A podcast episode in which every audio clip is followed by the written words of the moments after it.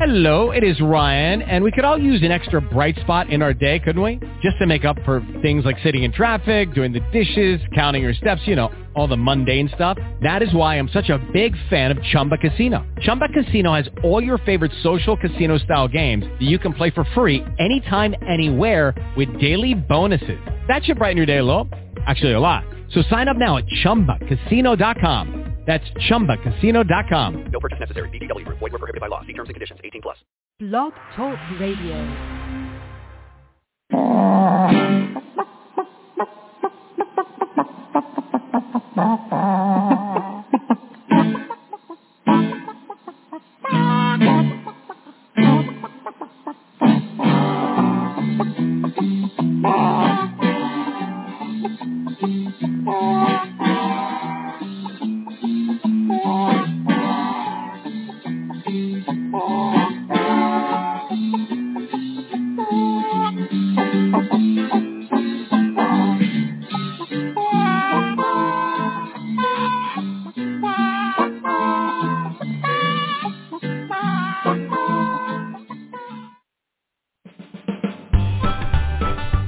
to Backyard Poultry with the Chicken Whisperer, brought to you by Tucker Milling. Join Andy Schneider, National Spokesperson for the USDA APHIS Avian Health Program, Editor-in-Chief of Chicken Whisperer Magazine, and author of The Chicken Whisperer's Guide to Keeping Chickens, Chicken Fact or Chicken Poop, and Zero Waste Chicken Keeping, as he welcomes top poultry veterinarians, poultry scientists, and poultry nutritionists to discuss the hot topics in the poultry world today and provide science-based, fact-based, study-based information to help you raise the healthiest poultry possible. And now, here's your host, Andy Schneider. Alrighty, thank you very much for tuning in today to Backyard Poultry with the Chicken Whisperer, brought to you by our good friends over at Tucker Milling. We've got a great show lined up for you today. We've got raising pastured poultry for profit, and our special guest here in a few minutes after the first commercial break um, will be coming on, Jeff. Um, and I'll probably totally destroy his last name, so I apologize. And I believe it's going to be called uh, Siewicki um, and we'll see how close I am to that. So uh, we'll bring him on after the first of the commercial break. But um, you know, after doing the show for 14 years, we've we've talked and have had guests on on occasion about raising pastured poultry for profit.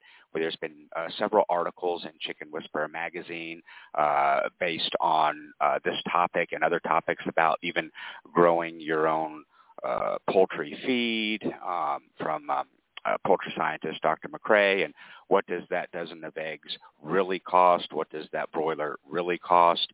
And uh, uh, Jeff reached out to me probably about two months ago and uh, missed a couple of his emails. Finally, we got in touch, and I said, "Yeah, why don't you come on? That's perfectly fine. We'll uh, we'll give you the mic, and uh, you can share your experience with um, raising pastured poultry." Uh, but as Jeff knows, he's listened to the podcast before um, and that's kind of how he got introduced to this. He knows that I'll be asking the tough questions because of, we've read all the articles from the poultry veterinarians, poultry scientists, poultry nutritionists about raising poultry for profit. Um, I've uh, sold eggs to uh, restaurants uh, in the past uh, for, for actually uh, quite a while. Um, we've raised our own meat birds. We've experimented, and even on uh, Facebook Live, you can go and see all the videos we did on on raising the fast-growing broilers, and then the slow-growing broilers, and then the uh, the uh, dual-purpose breeds, and and how even after raising the fast broilers, we went to raise the slow-growing broilers, and I didn't even do the dual purpose because it wasn't even worth my time. Uh, after even ro- raising the slow-growing broilers, I was like, forget it. Um, using the uh, uh, the dual purpose. It's not worth my time. It's not worth the feed costs. It's not an extra time for them to come. It just wasn't worth it. I didn't even do it. I said I'm not going to waste my time and my money doing this because there's just no no use. And um, so we provide, uh, of course, our family. I've raised, and we've sold some of our uh, poultry uh, meat birds, and of course we still sell our eggs. And so I've got I got the tough questions for Jeff. We're gonna he's gonna tell us and share his experience. And I think I checked over on his YouTube and some of his uh, blogs and things like that, and some of the the points that he was going to share with us today is you know how to um, have a poultry for profit, make six figures, and, and how to get the restaurants to buy your product, which is always great. It's always difficult. I had a restaurant reach out to me because they saw my ad on Facebook Marketplace for eggs, and they said, hey, we need eggs. How can you provide us this many? I'm like, sure, absolutely. So weekly I was going and taking eggs to uh, a local restaurant, which was fantastic. Um, and then COVID hit, and then they stopped their breakfast service. Um, but I had thankfully had plenty of other you know private customers uh, to do that. So, uh, so so I'm, I'm I've dilly dallied in that a little bit, and and and and, and we're, I'll ask him the tough questions. That's what we're all about, and he knows that because he's been listening to the show for some time, and we always do because uh, we can learn, and hopefully he'll have answers and suggestions for us to try to get through the things like, okay, well, did you factor in fuel mileage going to get the feed, and and, and how do you deal with the extra feed costs nowadays, and and then and then your times were something. I mean, do you want to make one dollar an hour? Do you want to make thirty dollars an hour? Um, based on that, um, what about insurance? Do you have do you pay an insurance company for insurance in case someone gets sick with your product? Um, let's let's you know I'll ask him about insurance cost and what he pays for insurance to protect him, protect his farm. Um, you know, property taxes have to be factored into to that as well. How much do you pay in property taxes based on the land you have each year? That's got to be factored in uh, to all of this as well. Feed costs, vet costs, medication cost. Um, all of that we're going to ask about versus like I know some folks will just say, oh, I raised this meat bird. I paid, you know, a dollar and a quarter for it from Ideal Poultry, and then I just sold it for, you know, $40. So I made all this money. And then they don't factor feed. They don't factor insurance. They don't factor fuel. They don't factor in their time. Okay, I spent how many hours dealing with this? How much do I have in my coops that I can write off each year? Uh, and then taxes, you know, you got to pay taxes on this, so you know, 30%, 50%. Do you hire a CPA? That cost has to be factored in, so you save money and don't pay as much taxes. So I've got tons of questions for this guy that we're going to get to here in a little bit. And he's live. He's listening right now. And so uh, he, hopefully he's jotting down some things. Oh, I didn't know he was going to ask me that. Ooh, I didn't know he was going to ask me that. Ooh, I'm, go- I'm, I'm going into the fire pit here. He's going to ask me all these questions, but I'm giving him a little heads up because those are the questions I want to know because we want to make it realistic. How much do you, can you really make at the end of the day after coop cost and feed and insurance and taxes and, and, and paying an employee or paying yourself, uh, and then of course taking taxes out of that. So we, we want to hear the real nitty gritty, the real deal versus just I paid a dollar twenty-five for this chick. I sold it for sixty bucks. Look how much money I made because that, my friends, is false advertising. So it's going to be a great show. I'm really looking forward to it. When I go to commercial break, get that pen and paper out because I'm sure I will learn a lot. I'm sure you will learn a lot, and we're ready to hear about raising pastured poultry for profit. And I'm going to share something else with him. I, I, I haven't talked to him firsthand, just through email, so I don't know if he's going to say free range. I don't know if he's going to use chicken tractors uh, because I know there's a pastured poultry farm down in Brunswick, Georgia. I think it's in Brunswick, uh, and we've done several stories. We even had them on the radio show where they were doing pastured poultry, and they were were losing literally thousands of birds in a week. Thousands. That's not an exaggeration. You can Google the story uh, due to bald eagles that took uh, a, a homage uh, to, at their uh, poultry farms. They are literally losing thousands of birds to predators as well. That's going to affect the bottom line. So, man, I got so many questions for Jeff. It's going to be a great show. I'm going to go to commercial break. Stay with us. Get that pen and paper ready. When we come back, we'll be talking about raising pastured poultry for profit, we'll see how much profit we can make doing it Jeff's way. I'm anxious to hear. Stay tuned. We'll be back right after this break. When you need an incubator, think Brinsea, the incubation specialists. Brinsea has been a world-leading manufacturer of quality incubators for almost 40 years. They manufacture incubators that hold anywhere from 7 to 380 eggs with high-quality electronic and digital controls, including precise humidity controls and programmable egg turning, all at surprisingly affordable prices. Enter the coupon code WHISPER at checkout and receive 10% off your entire order. Order your new incubator today at Brinsea.com. That's B-R-I-N-S-E-A dot com. Ideal Poultry has been a family-owned and operated business since 1937. Their business is built on customer service and quality poultry, from rare white and brown egg layers to broilers, ducks, turkeys, and bantams. Ideal Poultry is the largest supplier of backyard poultry in the United States, shipping close to 5 million chicks annually. Visit them online at idealpoultry.com. That's idealpoultry.com. Are you dealing with a stinky coop or brooder? Backyard chicken owners are loving Chick Fresh. Not only does it eliminate the nasty odors, but it also eliminates the dangerous and unhealthy ammonia. You can use Chick Fresh in your coop, brooder, garbage can, litter boxes, and more. Even use it in your spouse's smelly shoes. Get your bottle 15% off today by going to coopcarespecial.com.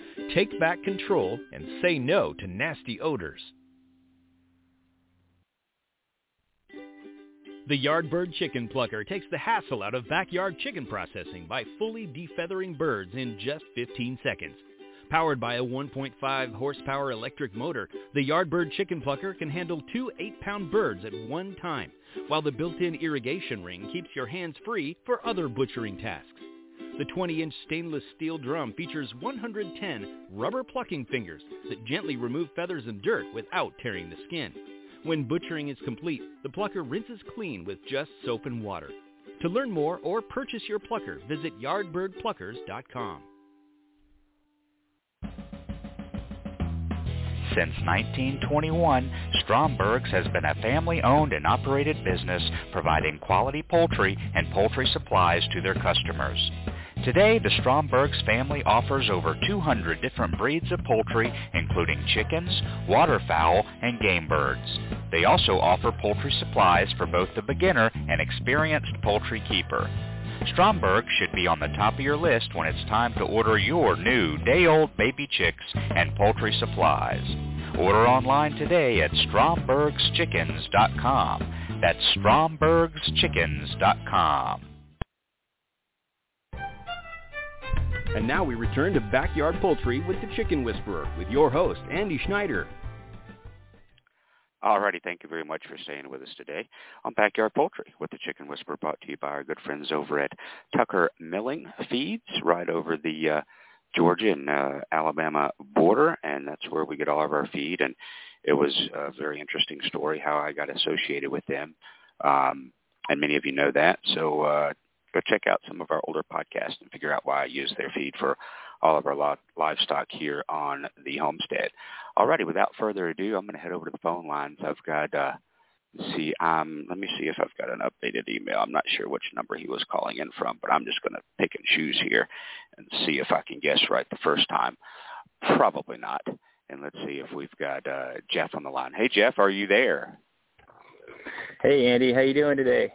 I picked out the right caller, so that's perfect. Our, our phone, yeah, we have like 50, uh, 50 phone lines, so it's like, hmm, and then we get some callers want to call in and, and listen on the phone. Maybe they don't have internet access and things like that. So I'm like, ah, I'm just going to take a wild guess and see if this one's it. So great, and you're sounding loud and clear, which is great. Thank you very much for for uh, for for that, sounding good and speaking loud, and we're ready to. uh ready to put you kind of in the hot seat, if you will, and uh, we're ready to learn something. I know that's what the radio show is about: is learning and uh, and and then we want to see how how accurate this is. If we can really do this with uh, some of the uh, bullet points that you had talked about, like you know, starting with littler money out of pocket and using this, you know, here's your income expectations and things like that. And so we want to we want to see and learn from your experience uh, and see how many people out there might be interested in using some of your tricks of the trade and secrets. Because I've always wanted to do this. Or I'm already got my birds. I've already got some pasture set up.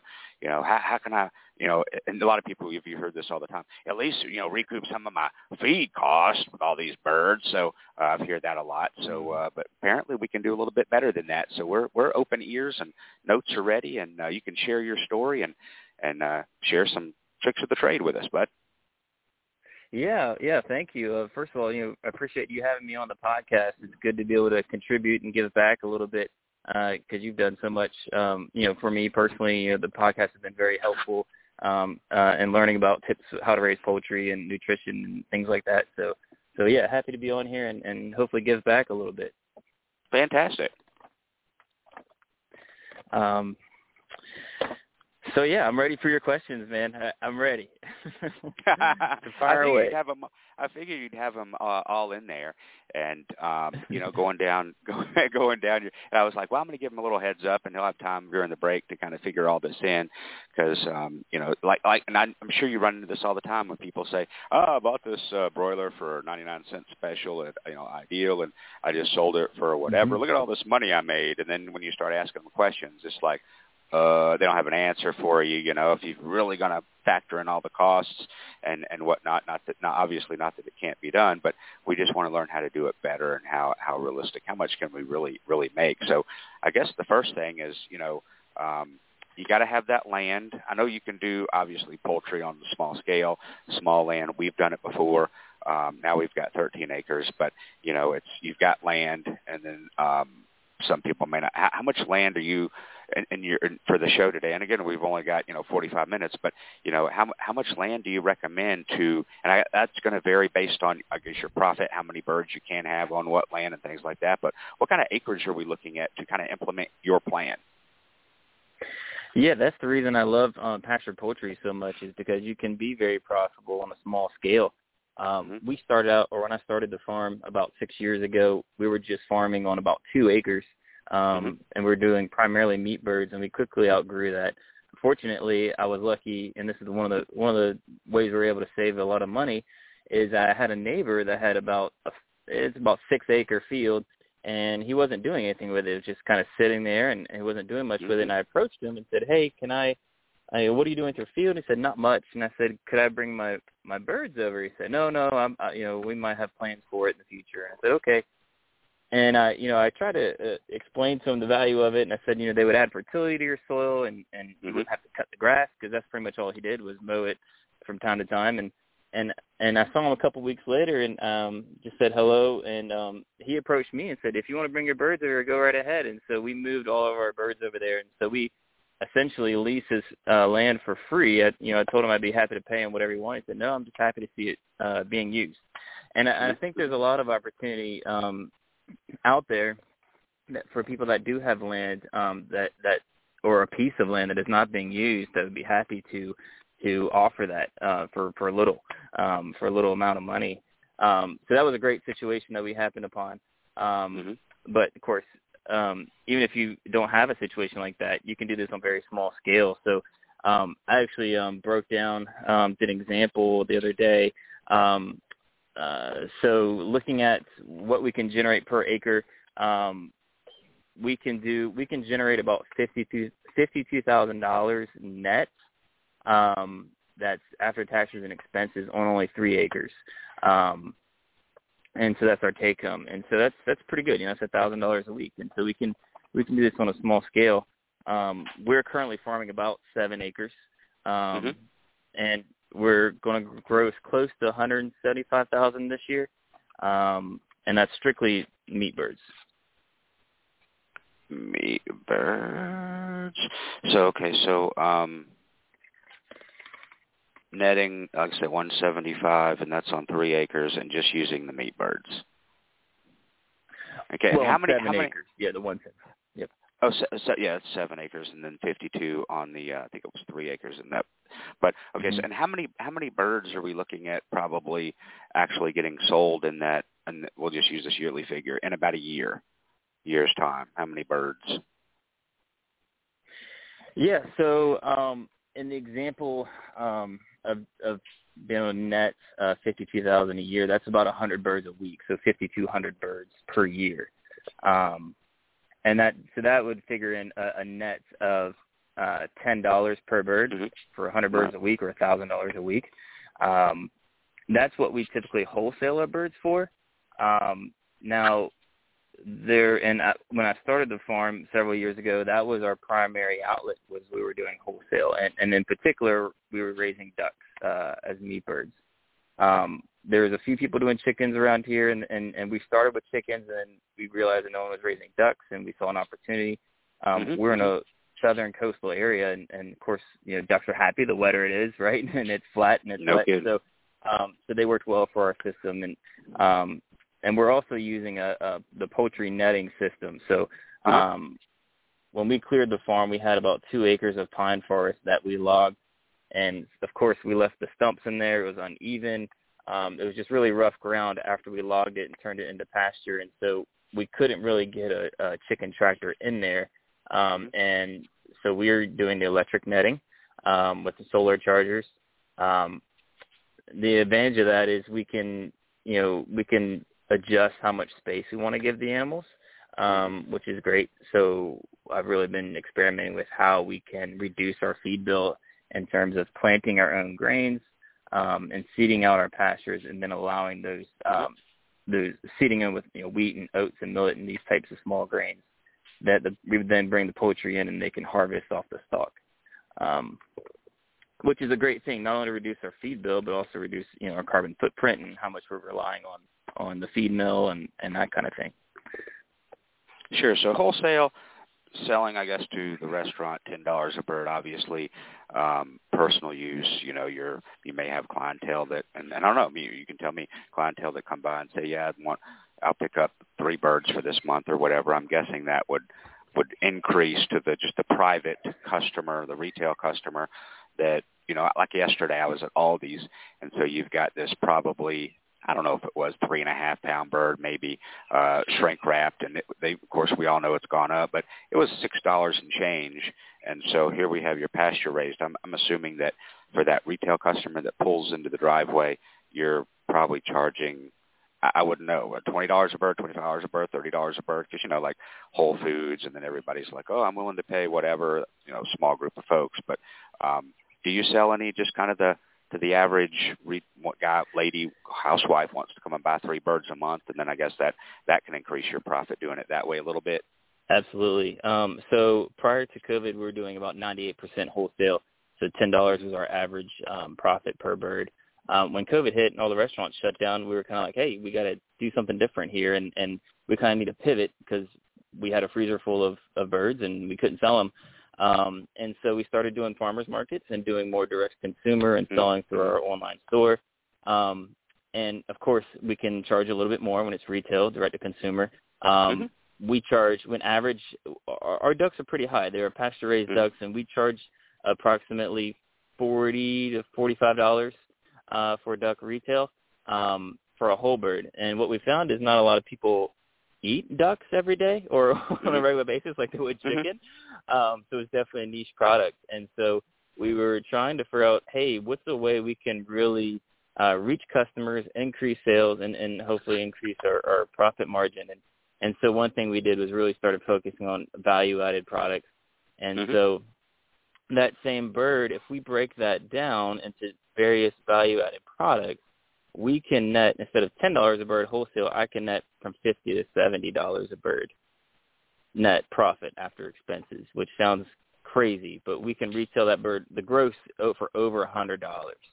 Um, and the way we do that is we do value added products. So we utilize a lot of those parts that you normally wouldn't utilize. So think mm-hmm. if you part out a bird, um, you have those bones left over. Well, we can mm-hmm. turn that into bone broth. Um, yep. We have the heads and the feet that are usually a hard sell, we can turn those into pet treats. Um, sometimes the bones will grind and make a pet food out of as well. Um, and then some of the other parts we have, um, we can take and make, you know, custom charcuterie and sausages and things like this that have a much higher value, um, mm-hmm. which don't take a lot of extra effort on on my part. Um, and so basically, we have a commercial kitchen, a little commissary that I use that's uh, uh, you know approved by the health agency, mm-hmm. and so we can do some of these value-added products. And when you look at going from ten dollars a bird to making forty or fifty or sixty dollars a bird, you know that's a mm-hmm. five six x increase in profit, and all it takes me is an extra four or five hours in the kitchen each week. Um, you know, you, you think about all the time you, you put in raising your birds and doing everything you do.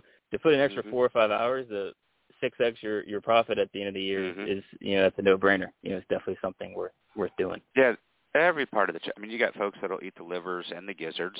You got fishermen mm-hmm. that'll want obviously the the livers, but folk, folks all the time will eat uh livers and gizzards. So you've got that aspect of it, and yeah, the feed and and the heads as well. And, you know, um, a lot of that can be used. Even even a lot of folks will buy feathers. I've seen for I don't know. uh dream catcher, making you know just about anything. You know, a lot of times people are like, hey, what are you going to do with the feathers? Going to have the feathers when you're done with them. I don't ask what they're going to do with them, but that's fine.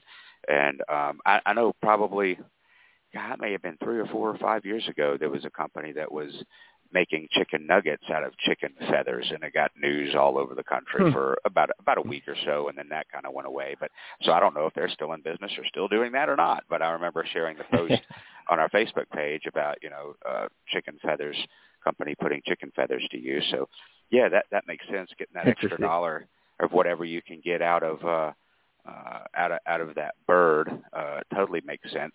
And so um, let's move on to now feed because you know some folks will be like, well, I say feed because I buy directly from the feed mill, or I just I find it easier and cheaper just to buy the bag feed, or sometimes we'll grow our feed, but then that's going to take so many acres of land and growing and tractors and all that kind of stuff. And then of course to make it you know nutritionally balanced, you got to buy that that uh, um, uh, Vitapack and add in. Really, if you're going to do you know get all the uh, methionine, lysine, things that you know these healthy birds need. So a lot of people don't go down that route, but let's talk about you know obviously feed costs. Everybody knows broilers eat and eat and eat and eat and eat, and so uh, food Mhm. costs kind of plays into that. And then we'll talk about. Don't let me forget. I, I, my pin fell on the floor, but like breeds that you raise because like when I said earlier, I was like we did the good old Cornish cross, and we're talking like a huge eight pound bird and um you know seven weeks. We can process maybe maybe eight but seven weeks. And then we went to the slower growers some some red broilers and uh, just like oh my gosh you know this isn't worth my time. And, and then we'll process them. And i'm like i put them on the good old showtime rotisserie with a little salt and pepper and i can't tell a difference in taste. And i was like there's no way i'm going to do a slow grower. I'm not going to waste my money or my time because I've learned enough doing the slow grower. So we'll get to that in a minute based on breed choice. Uh, but let's talk about feed. Feed cost obviously has got to be up there. Even though we're free ranging, we know in most cases, at least from the poultry nutritionist, that they're probably not getting enough to be a good, healthy chicken.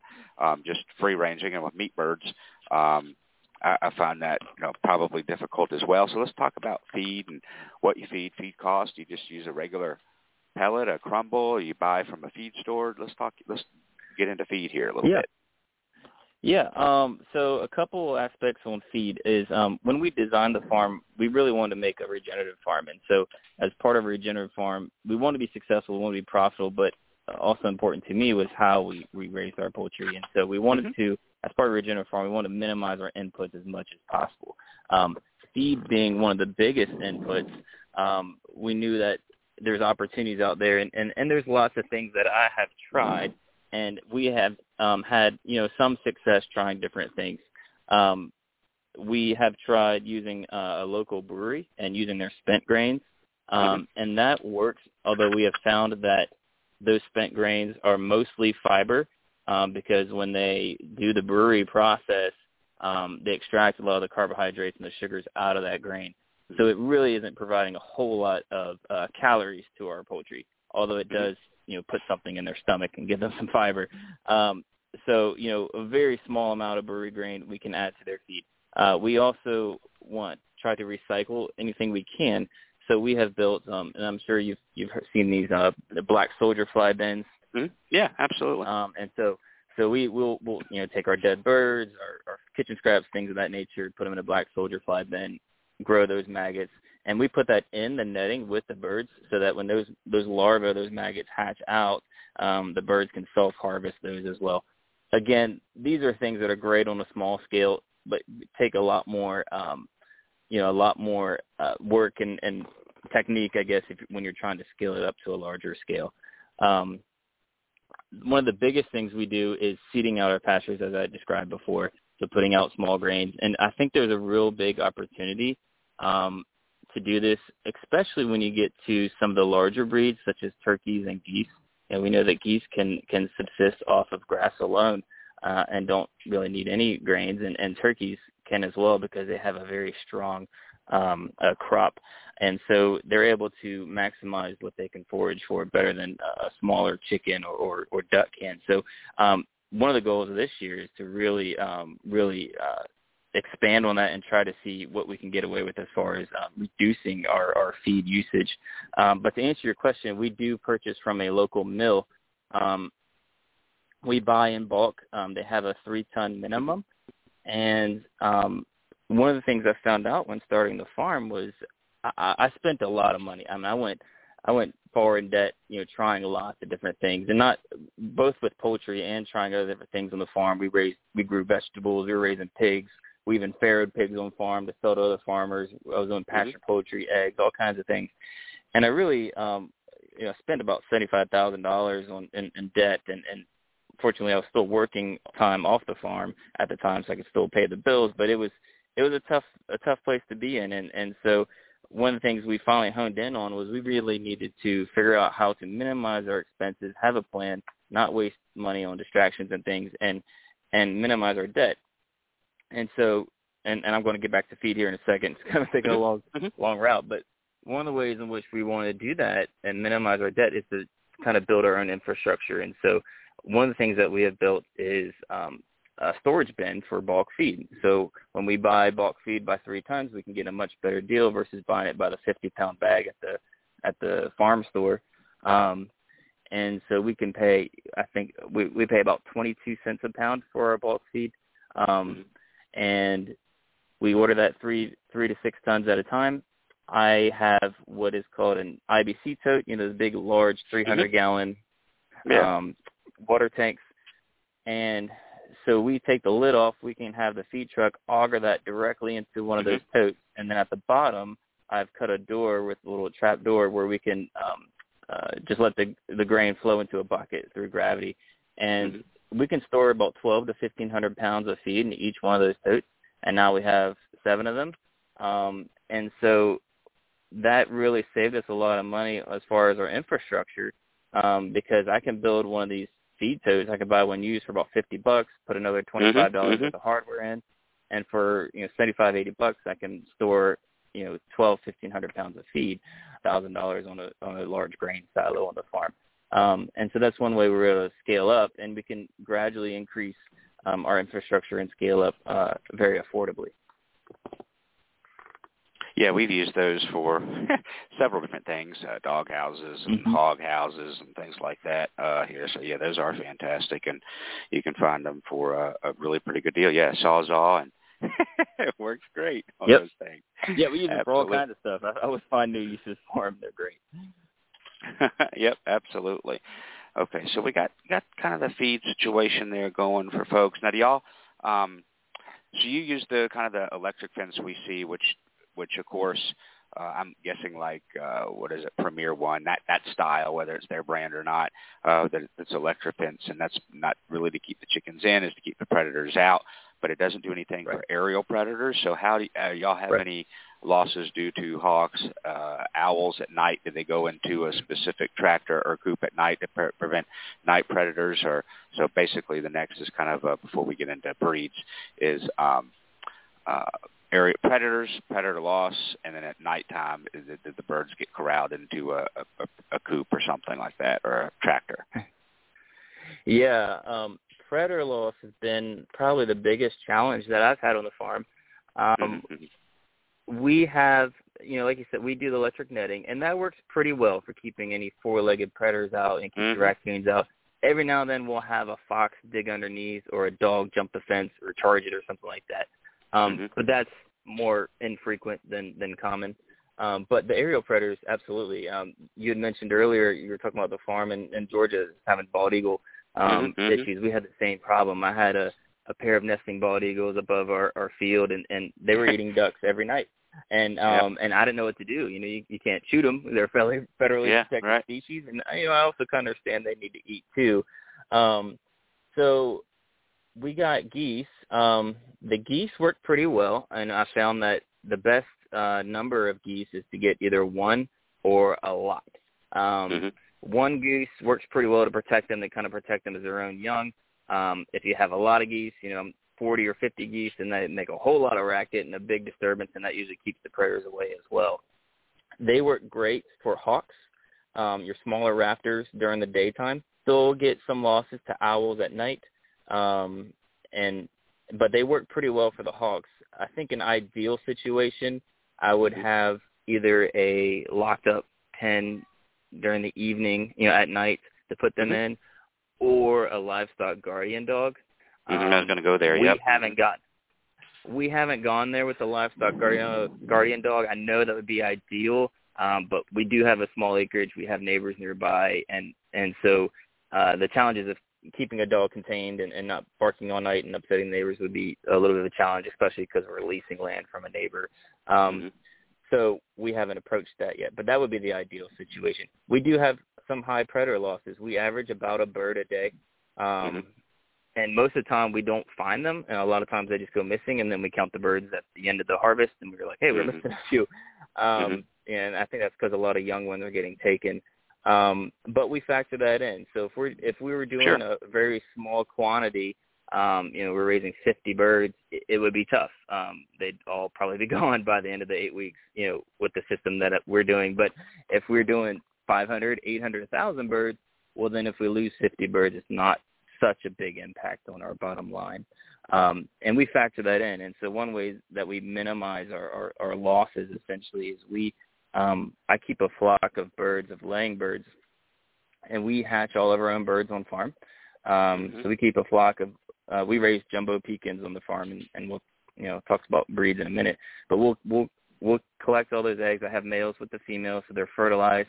We incubate them. We hatch all of our birds on farm, and it's because we're doing that, you know, instead of paying four or five dollars uh, for a duckling, a Mhm. day old duckling, um, Mhm. we can reduce our cost to a dollar or two because we're Mhm. we're hatching all of our own birds. So, so that helps when we have those losses. It doesn't hurt as bad. Yeah, absolutely. And um, so you're hatching all you're hatching your broilers too, or just the ducks right now? um, so we're we're raising just uh, ducks, yeah, and that's what we're hatching on farm. Oh, so just ducks right now, not not any broilers. Right. Gotcha. Okay, gotcha. Okay, so ducks. Okay, and um, I think you mentioned the breed of duck, but I didn't catch that because I was more. Yeah, we Ready for the broiler. Pekins. Oh, okay. Um, so that that's like the Aflac duck, the white duck with the orange bill. Yeah, the white duck. Yeah, and Yeah. kind of the breeds. Um, we, you know, and like you said, um, you know, if if you're going to do this, you can do this if you're going from and you want to make a profitable farm, and you want to make a living doing this. You know, farming's tough. There's so many things out of our Mhm. control, and you really need to give yourself the best edge you possibly can. And there's a lot of these dual purpose breeds and things like that, which are fantastic if you're doing it on a homesteading level or you just want to feed your family. But if you want to try to be profitable at this, you, you need every edge you can get. And so um, I actually put together a little report, um, which people can get. It's free. Um, they just go Mhm. to farmingtribe.com backslash chicken whisperer. And um, it has a report of, of the, the best breeds, uh, both chicken and duck breeds for meat and egg production. And, and so what we like to use is um, uh, for our meat production um, is our jumbo Pekins. And, you know, some of the key factors is you want to look at um, how large that, that bird is at harvest, you know, how many days to harvest, and also their feed conversion ratio, so how much they're eating uh, to tell you how much feed you're going to be purchasing to, to grow that bird. Um, ducks are, are a little bit finicky because we have to process them right between seven and eight weeks. Uh, unlike a chicken, you can, you know, if, if your chickens are a little bit small, you can you can raise them for an extra week or two. You know, you can grow them to nine or ten weeks until you harvest them um, and get a little more meat on them if you'd like. Whereas ducks, you have to catch them right during that during that molting period, um, and so we don't have much of a choice as far as pushing them to a larger age. So we need a, a bird that can grow large very quickly. Um, there's some other breeds. There's a hybrid, which they call the Grimaud hybrid uh, duck, which is a pekin hybrid. And um, so a lot of people do use those successfully. Um, we found in our situation that we get about a half a pound uh, larger carcass weight on our on our jumbo Pekins versus the Grimauds, the hybrids, um, and that's significant. Um, when you look at you know the cost of you know the bird, the the feed, um, the processing, everything, um, that half a pound can make a big difference. Um, so that's what we like to raise. Um, we've also experimented a little bit with Muscovies. Um, they're great. I love Muscovies. They have, they have a really great foraging ability. They do great in our pasture environments and you know planting out different forages for them. And but the one thing about Muscovies is, um, and you probably know this, is that the females are much large or much smaller than the males at maturity and it's really hard to sell, you know, a three pound bird and, and make it work. Uh, you know, when the females average three and a half pounds and your males are seven pounds. Um, it's hard to when you're raising them for meat to just sell the males, um, which of course is what everybody wants. Those large birds, Sure. especially restaurants and things like that. Um, and so now we're actually um, with our laying flock, we've mixed in some Muscovies, and, and that's one thing we're experimenting with this year is to see if we can do a Muscovy uh, Pekin hybrid and do you know a mule duck or a mular duck, and um, that should give us more consistent weight um, when you look at the different sexes between male and female.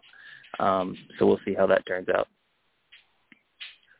Okay, fantastic. The next topic, because I don't want to run out of time, I want to cover as much information as I can. We covered breeds, uh, processing. You, I, I'm assuming you do your own processing, um, and I- Nope. again, assuming here you don't. You don't. So you, you take your birds somewhere to get processed.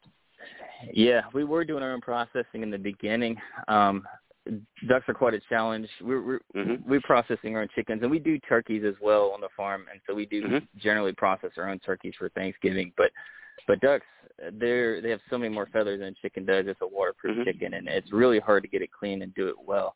And um, I, I just realized early on if we were going to scale this up, and, and particularly when we were doing a lot of wholesale, um, I was just going to pay somebody good money to do a really good job that has the proper equipment to do it, uh, that could do it well. Um, we've done them before, um, but we, we now take them to a processor. The advantage, the other advantage of doing that, it, it's costly. You know, it it costs Mhm. quite a bit of money to take them to the processor, but um, but the advantage of that is is we can sell across state lines, so we can ship our products. Um, We can also do some other products that our state exemption wouldn't allow, like you know, for example, like doing different flavored sausages and further processing that, that our Mhm. state exemption wouldn't allow for on-farm processing. Um, so so yeah, so we take them to a processor, and that's definitely by far our big our biggest expense. Got it. This processing. So yeah, at 22 cents a pound for feed. I can see how processing would be. Um, now let's factor in. Say we've got the land, we've got the feed, we're breeding our own, or incubating our own. So we've got the ducks coming in. We pay for processing, um, and then we need to kind of talk about uh, what you wanted to talk about. I think was kind of marketing, advertising, getting that restaurant to actually, you know, kind of buy from you. I don't know if there's, uh, depending on where you live, like um, where we used to live a long time ago, it was like Piggly Wiggly. I mean, it wasn't. I mean, the middle of rural area, and you you talked about they wanted chicken fingers for you know a dollar nineteen a pound because it was just a say a very poor area before we moved there, we lived in Johns Creek, the most you know expensive zip codes in the uh, in the state of Georgia. You had the Whole Foods, you had the Trader Joe's, you had all of that. You know, uh, backyard eggs are going for six, seven bucks. You know that type of thing. Different situation. So I'm guessing all this factors in based on where the person lives and what what they can get out of their product and things like that. But um, how how do you recommend the folks who are now taking notes? So now I've got this stuff. How do I get the restaurant to be interested in it. You know, it's obviously it'll probably be the the hip and trendy, the you know the organic or the expensive restaurants in a little area of town that's been revamped. Now it's all hip and the people want this kind of stuff. Versus you know because you see it, I see it. We everybody listening sees it.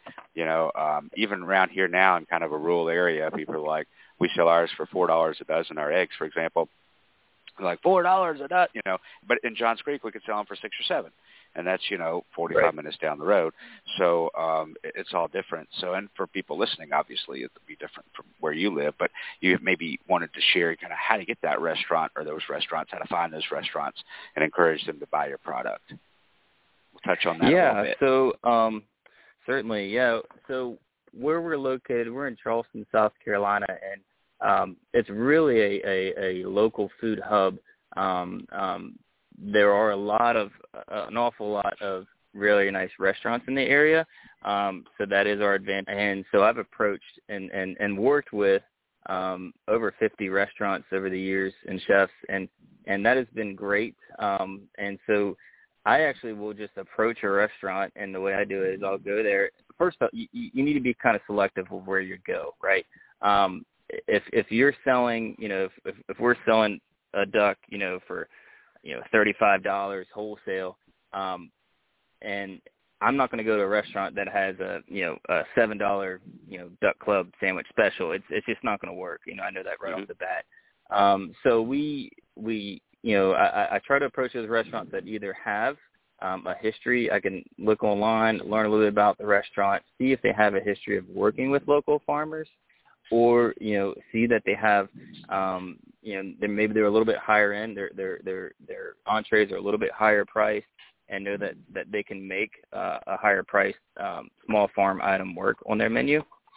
And then I'll approach them, and and I usually will give them a sample, and I'll, I'll have a little spiel, um, you know, telling about the farm, and, and let them try it and um and through trial and error I've I've gotten better mm-hmm. at, at that at that approach mm-hmm. in the beginning. You know, we gave away a lot of stuff and and either didn't hear anything back or got a lot of no's. Um I think the one the biggest key is is following up.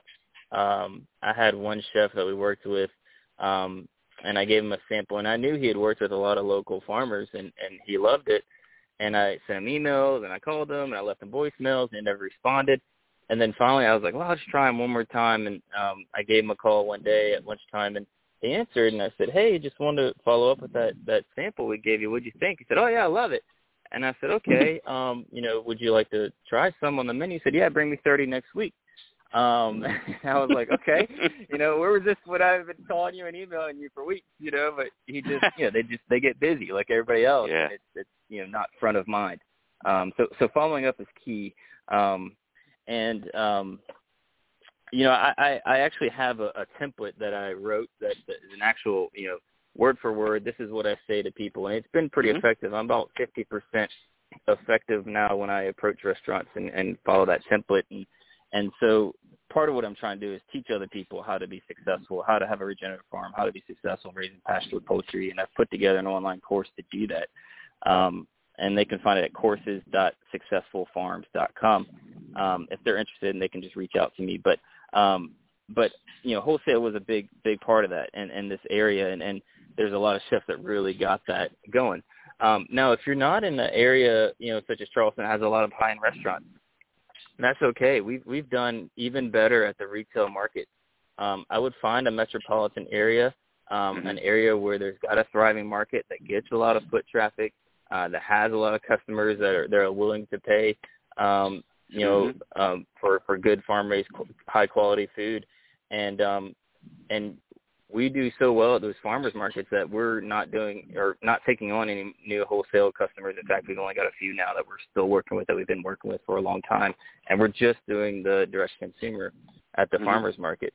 We started with one local farmers market and that did pretty well, um, and then uh, we now do three Saturday markets. Um, so I have two other uh, folks that that work those markets, and those are um, one is a two-hour drive north of me, and the other one is a two-hour drive south of me.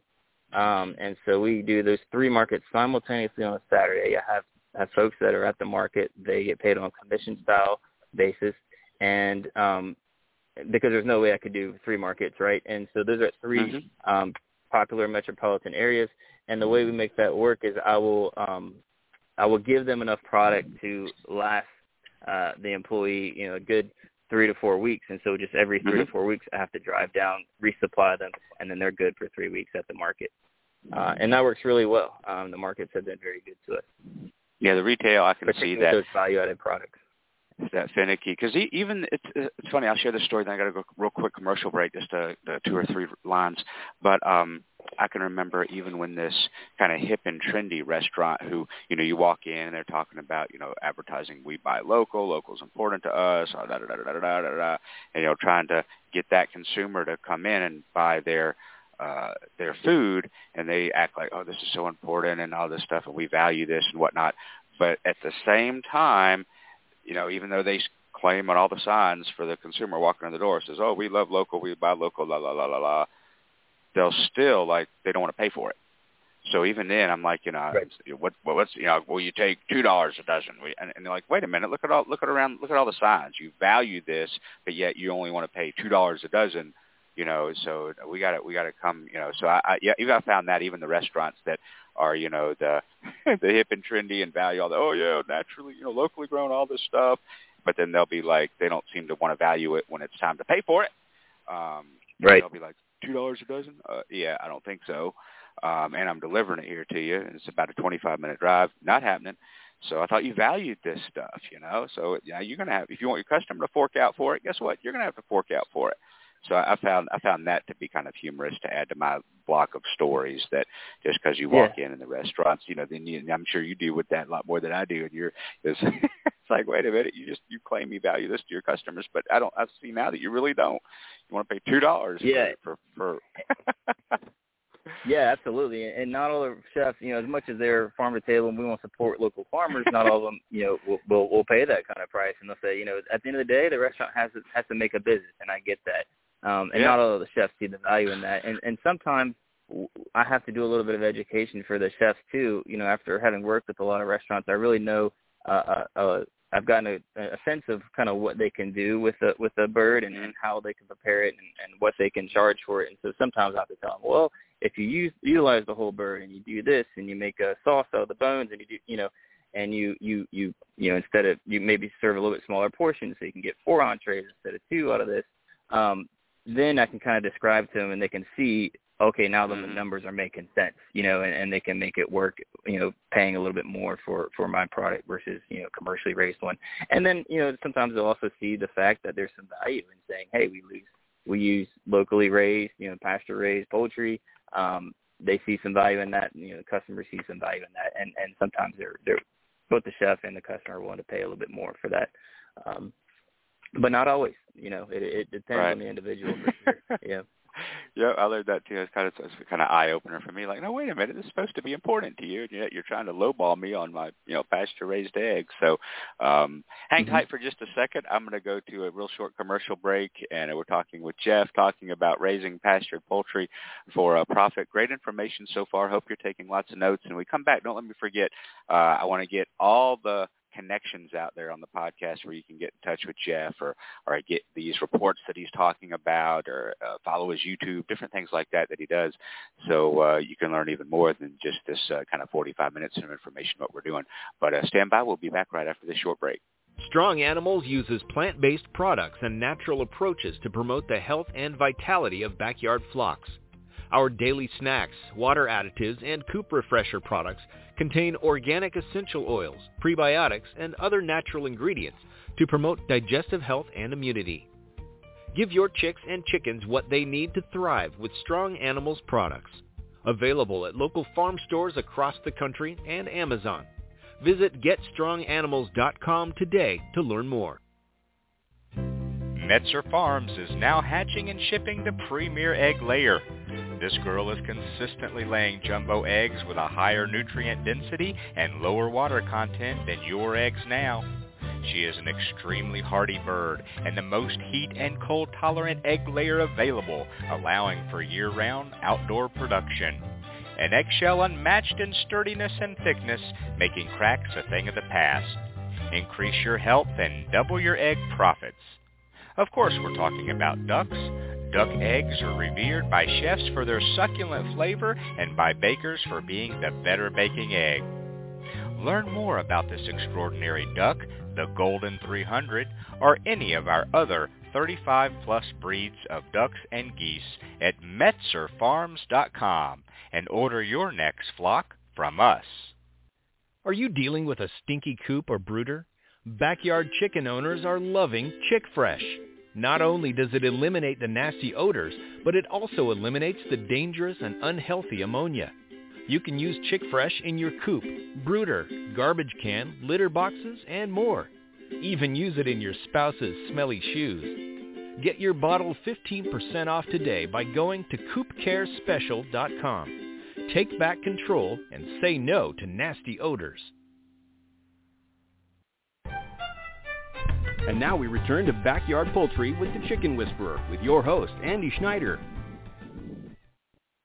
Alrighty, thank you very much for uh, staying with us. Also, one more to uh, speak in here is that uh, it's an hour drive to your favorite little local mom and pop feed store and you need some shavings and you're in town, just go ahead and stop by the big Wally World and pick up some American wood fibers. They've got carry both the uh, cedar shavings and of course the good old pine shavings there at the Walmart produced by American Wood Fibers and they're doing a lot of stuff over on Chewy and they're doing a lot of throwing a lot of money into research on uh, odor control shavings and infusing a lot of that odor uh, control shavings. Um, we've tested them now going on for four years. I've got a 55 gallon drum out there of some new shavings. I think they're produced out of paper that have been infused with some odor control that we're going to be using in a brooder uh, this spring. So uh, check them out. I know Ingles also carries their product, and actually some of your mom and pops may carry it as well. And so uh, check them out, American Wood Fibers. We thank them for being a sponsor. Alrighty, we need to kind of get over here and wrap it up. We've really got about four minutes. And I know we've talked about uh, with Jeff uh, the breeds they use, mainly ducks, uh, the processing, the feed cost, um, kind of some numbers that he's kind of tossed out, uh, how to get, you know, restaurants on board. And I shared my experience, like, you know, be prepared that a lot of them or some of them aren't going to want to pay either, even though they claim locally grazed is uh, important. It's on their menu and on the wall, but they'll still try to lowball you. Um, and I personally just kind of try to throw it back in their face. Oh, but I thought this was important to you, um, and that type of thing. Um, let's talk about so you you take them to a processor. So that eliminates, you know, I'm sure it's USDA approved, packed, shrunk wrap, labeled, all that stuff, or you said sale out of state and things like that. And that's that's a big portion of the cost. Um, of course, we've got fuel taking them there. We've got fuel going to the local farmers markets. And I'm I'm lazy, so you know I'm not big. I'm not selling a big high dollar item. You know, see, even if I priced my uh, say some eggs at you know, four dollars a dozen or five dollars a dozen, and even if I take you know thirty dozen to the say the local farmers market, which would take me probably about twenty minutes to get there, you know, I'm thinking, okay, do I want to wake up at six thirty, seven o'clock, load the cooler, get in the trunk, ride twenty minutes, sit there behind a folding table with my banner for, you know, three or four hours, just, you know, let's see, what is it, three, four, twelve, twelve hundred, hundred and twenty bucks. Nope, not for me, sorry, thanks thanks for playing. So that's that's me. So folks need to, and again, eggs different than again pastured meat. I'll go there and there'll be someone next to me that's got the, uh, you know, uh, grass-fed ground beef and and all these you know big roasts and or meat or things like that. I've never done chicken, so I can't speak to that. I don't know what I would sell one of my broilers for um, at the uh, market. Now around here, nobody's probably going to pay more than maybe fifteen bucks. I might squeak twenty out some some of the uh, you know the trendy folks. But uh, but even then, if I took, I'd be like, okay, waking up at six thirty, packing everything up, setting up a table, hanging my banner. You know, I just like, nope, not going to do it. Uh, because my product it wouldn't wouldn't deem that profitable for me and my time. So if I want to make twenty bucks an hour, then I've already I didn't even make that uh, based on my time of collecting eggs and feeding the egg. You know, so eggs I know a totally different market, uh, and ducks might be able to obviously get a little bit more than than a broiler. Um, so our listeners want to take that in mind. Broiler chickens might be a little different on your profit end than ducks. But as we wrap it up, is there anything that that we didn't cover? Because this has been a great show and we've learned a lot. And um, but oh, I know first, first, let our listeners know where they can get in contact with you, follow you, Facebook, Twitter. Uh, um, YouTube, all that stuff, how, how our listeners, if they have questions for you or want to get some of these reports, how they can get in touch with you, my friend. Yeah, yeah. Um, so um, I would just say that um, you can reach me on, you can find me on YouTube. It's Farmer Jeff Siewicki, and that's spelled S-I-E-W-I-C-K-I. You said it right in the beginning, um, Andy. And um, and as far as my uh, top breeds for, for both meat and egg production, uh, you can find that on the web. It's farmingtribe.com backslash chicken whisperer and that'll get you that that free report. You just put in your email and it'll send you the report. It doesn't cost you anything. Um, hey, if you'll email that to me, wrapping up. Yeah, email that, that, to me. So I'll share it on our Facebook and Instagram and Twitter. Absolutely. If you'll email that to me, um, because I'm going to have to dart out here in a minute for a meeting in, in town. But yeah, and I will share it on our social media as well, so they can get that information uh, other than just the podcast. So that's yeah, email that to me, and I'll share it as well on our social media. And and then continue. Go ahead. You were going to say something. Yeah, I was just gonna say, you know, I, I, I my goal is to make people, um, you know, help people become start a regenerative farm and learn how they can scale up and learn how they can be profitable doing it. I, I really think small farms uh, are the wave of the future. I think um, it, it it it helps a lot of our food uh, inequalities and, and it can help the environment and do dramatic things for for us as a whole. And and I really think the more small regenerative farms we have, have out there, the better off we'll be. Um, and and just one more point, talking about um, you were mentioning the farmers market and how you know you know, egg production may not be worth your time. And um, Mhm. one thing I would I would say is um, whether you're raising poultry or you're you're doing pigs or eggs or vegetables, Mhm. whatever it is, you know, farmers get the smallest percentage of the food dollar. Right. You, know, you right. think about how much hard work we put in, and and and we take all the risk, right? If we have a failed crop, Mhm, and we mhm. get a very tiny portion of that food dollar, but the restaurant or the middleman or the grocery store gets that big chunk, right? And why is that? I, I think farmers should get a big chunk of your of that dollar. So uh, you know, don't be afraid to charge what you think is right. And you know, Mhm. your um, you know, your your dentist wants to do do well. I mean, we all want to raise good food that everybody can afford, and, and your dentist wants you to feel better. Your doctor wants you to feel better. He's doing that because he loves to do that and he wants to help people. But that doesn't stop him from giving you a big fat bill when you leave the office. So don't be afraid to charge what you need to charge and make it work for you. And and if you're raising eggs or raising um, meat birds or raising vegetables, think about how you can add value to that product. Mm. Can you make omelets? Can you do you know something else that you can turn that uh, product into something that you can sell for a higher profit margin? Um, and that I think will be your key to success. I agree. I did some quiche and uh what else did I do? I Yeah. did quiche online and maybe because I had all these eggs and I'm like, hey, I can make quiche and you know, I'd sell them for I don't remember what I was selling a quiche for. I tried to compare it to others, you know, fifteen dollars, maybe twenty for for just a basic basic quiche. And I, I sold a few of those, but um yeah, I completely agree with that. That's a fantastic tip to try to see how other things you can do with that bird instead of just selling the bird whole. How many other how can you break it down into things where you can make a, a lot more profit, you know, u- utilizing that bird instead of just selling it as a as a whole bird. I think that's fantastic um uh opportunity for folks. So, uh, well, hey, thank you very much, Jeff, for coming on the show. We'll have you back again because this was a great show. We can talk more uh, if you come across something or go into a, a kind of a different endeavor or maybe add different birds, different breeds, then we'll have you back on the show. And we probably could do this another time and share even more information. I know we didn't get to things like insurance and fuel costs and things like that, but people are getting the idea that, you know, it can be done on on small scale and maybe we'll do that maybe uh closer to this uh late spring early summer we'll have you back on and we'll uh dive a little bit more into this and maybe there's something new that you're doing that you want to share with others as well so thanks for coming in today i really appreciate it Thank you so much for everything you do, Andy. I, I appreciate everything you've contributed. So uh, happy to happy to help what little way I can. Sounds great. Thank you for coming on the show, folks. That's going to wrap up a, another episode of Backyard Poultry with the Chicken Whisperer brought to you by our good friends Tucker Milling. And uh, great show. Hopefully you learned a lot. We'll have Jeff back on. It was a really good show, very informative, and uh, had some great tips. And uh, even though we asked the tough questions, he had answers for them. And uh, that's that's what it's all about. We want to get you the best information that we can. So hopefully you enjoyed the show as well. Don't forget you can subscribe to Chicken Whisperer Magazine, the digital edition, absolutely free, no bait and switch, chickenwhisperermagazine.com.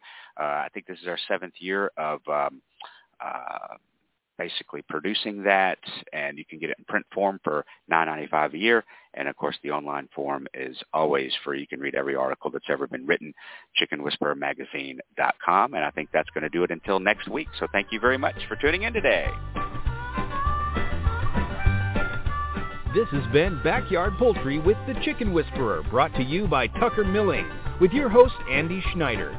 For more information, find us on the web at chickenwhisperer.com, on Facebook by typing in The Chicken Whisperer, on Twitter at Backyard Poultry, and on Instagram at The Real Chicken Whisperer. Thanks for listening.